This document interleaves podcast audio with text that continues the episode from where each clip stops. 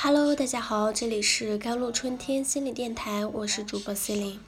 今天跟大家分享的文章叫做《心里不爽却不说出来，不说但说些东西白臭脸》。上班路上堵车，面临迟到，气得你在内心狂骂司机太蠢，又责怪自己早上不该懒床五分钟。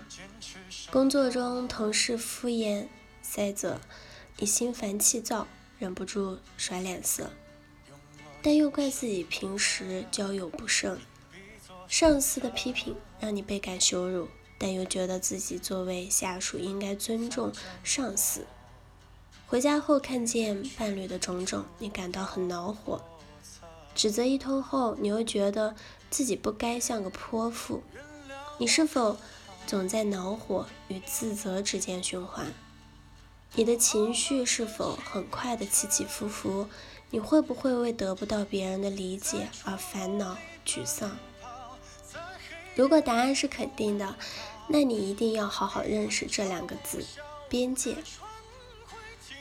每一个人都有两种生存空间：物理空间和心理空间。这种空间与外界的界限，就是也称作为边界线。相对有形的物理空间，我们每个人还需要一个看不见摸不着的心理空间，被一道无形的心理边界环绕着。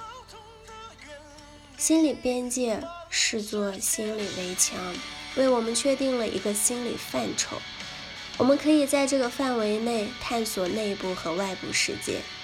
心理边界的意义，保护这块土地，你必须对这片土地上发生的一起负责任。土地的边界和保护土地的手段，墙与篱笆，什么是我的，什么是我的，我应该对什么负责任，我不应该对什么负责任，把有益的留在我的院子里，把有害的挡在篱笆外，保护我不受伤害。很多人在生活人际经常感到恼火或者自责，往往是分不清自己的边界与外界他人的边界。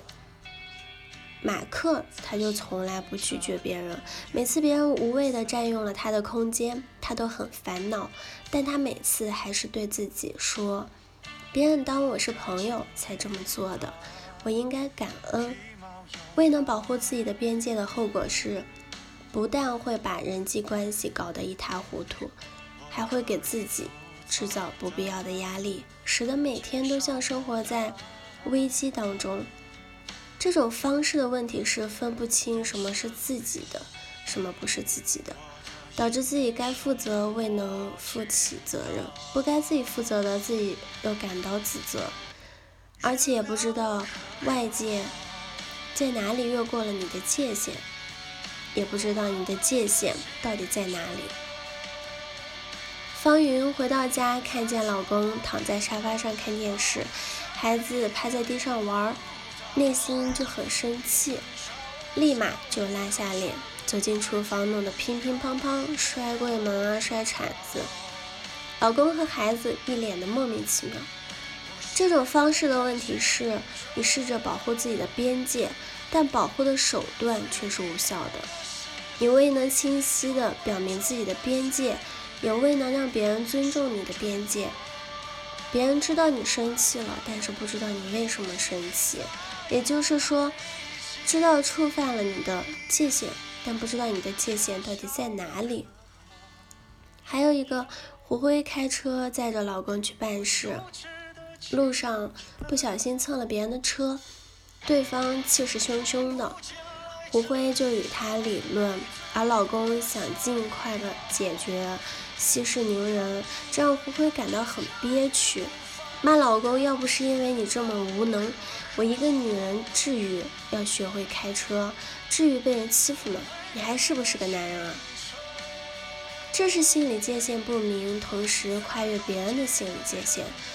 而那些建立起清晰的心理边界的人，在与他人或者外界的互动中，能够掌握：第一，与他人建立亲密关系。感情联络，但不至于因为分离而丢掉自我，失去自由。第二点，对他人说恰当的不，而不必担心失去对方的二爱。第三点，接受他人的拒绝，而不因此冷落对方。当别人的言语或者行动无形中跨越了他们的心理界限，这时候他们会这样反应：第一，以肯定的方式沟通，准确的把自己的感觉说出来。我很不高兴，是因为这种沟通方式，因为以我为中心，说的都是是自己界限内的，不会越过别人的界限，不会引起别人的情绪，听的人。也因此不会产生对抗的心理。第二点是接受对方的情绪，同时给自己时间，不急，想想怎么跟他说，先听听他怎么说。虽然对方无意中跨越了我们的界限，但我们一定保持心里的弹性，接纳对方的情绪，但不让他侵犯我们的边界，这样就保护了双方。